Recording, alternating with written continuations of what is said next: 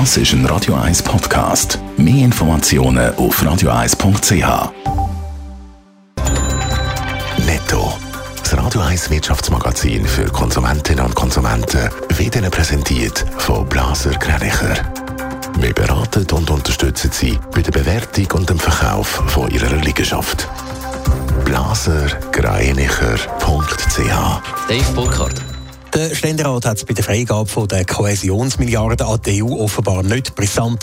Der Bundesrat wird die rund 1,2 Milliarden Franken nach den gescheiterten Verhandlungen zum Rahmenabkommen möglichst rasch freigeben. Der Ständerat behandelt das Geschäft in der Herbstsession laut SRF jetzt aber nicht. Begründung, das wichtige Geschäft brauche unter anderem eine fundierte Diskussion. Mit einer massiven Finanzspritze will der internationale Währungsfonds IWF die wirtschaftlichen Folgen von der Corona-Krise weiter abfedern. Darum sollen die Mittel um 650 Milliarden US-Dollar erhöht werden. Das Geld soll vor allem Schwellen- und Entwicklungsländern zugutekommen. Der Industriekonzern Oerlikon hat ein gutes Halbjahr hinter sich. Sowohl die Aufträge als auch die Umsätze haben deutlich zugenommen. Der Auftragseingang ist um knapp 20 Prozent auf knapp 1,3 Milliarden Franken gestiegen. Der Umsatz hat um 15 Prozent auf 1,2 Milliarden Franken zugelegt.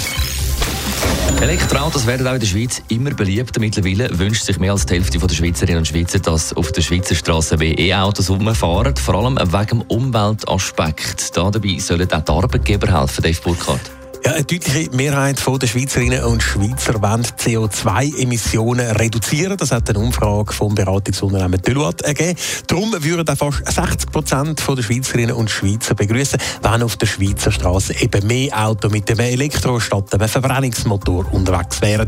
63 Prozent wünschen sich eine generelle Reduktion vom motorisierten privaten Individualverkehr in der Schweiz, beispielsweise durch mehr Homeoffice oder auch Carsharing. Und sogar 70 Prozent wollen, dass der Schwerverkehr von der Straße auf die Schiene verleiht wird. Umweltfreundliche Verkehrsmodelle sind also in der Schweiz absolut im Trend. Und wie sollen da die Arbeitgeber mithelfen? Ja, zum Beispiel, indem sie ihre Angestellten mit Abonnement für den öffentlichen Verkehr unterstützen. Das wünschen sich über drei Viertel der Umfrageteilnehmer. 60 Prozent würden es begrüßen, wenn E-Mobilität gefördert und zum Beispiel E-Autos als Dienstfahrzeug eingesetzt würden.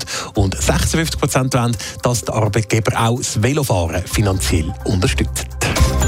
Netto. Das Radio 1 Wirtschaftsmagazin für Konsumentinnen und Konsumenten.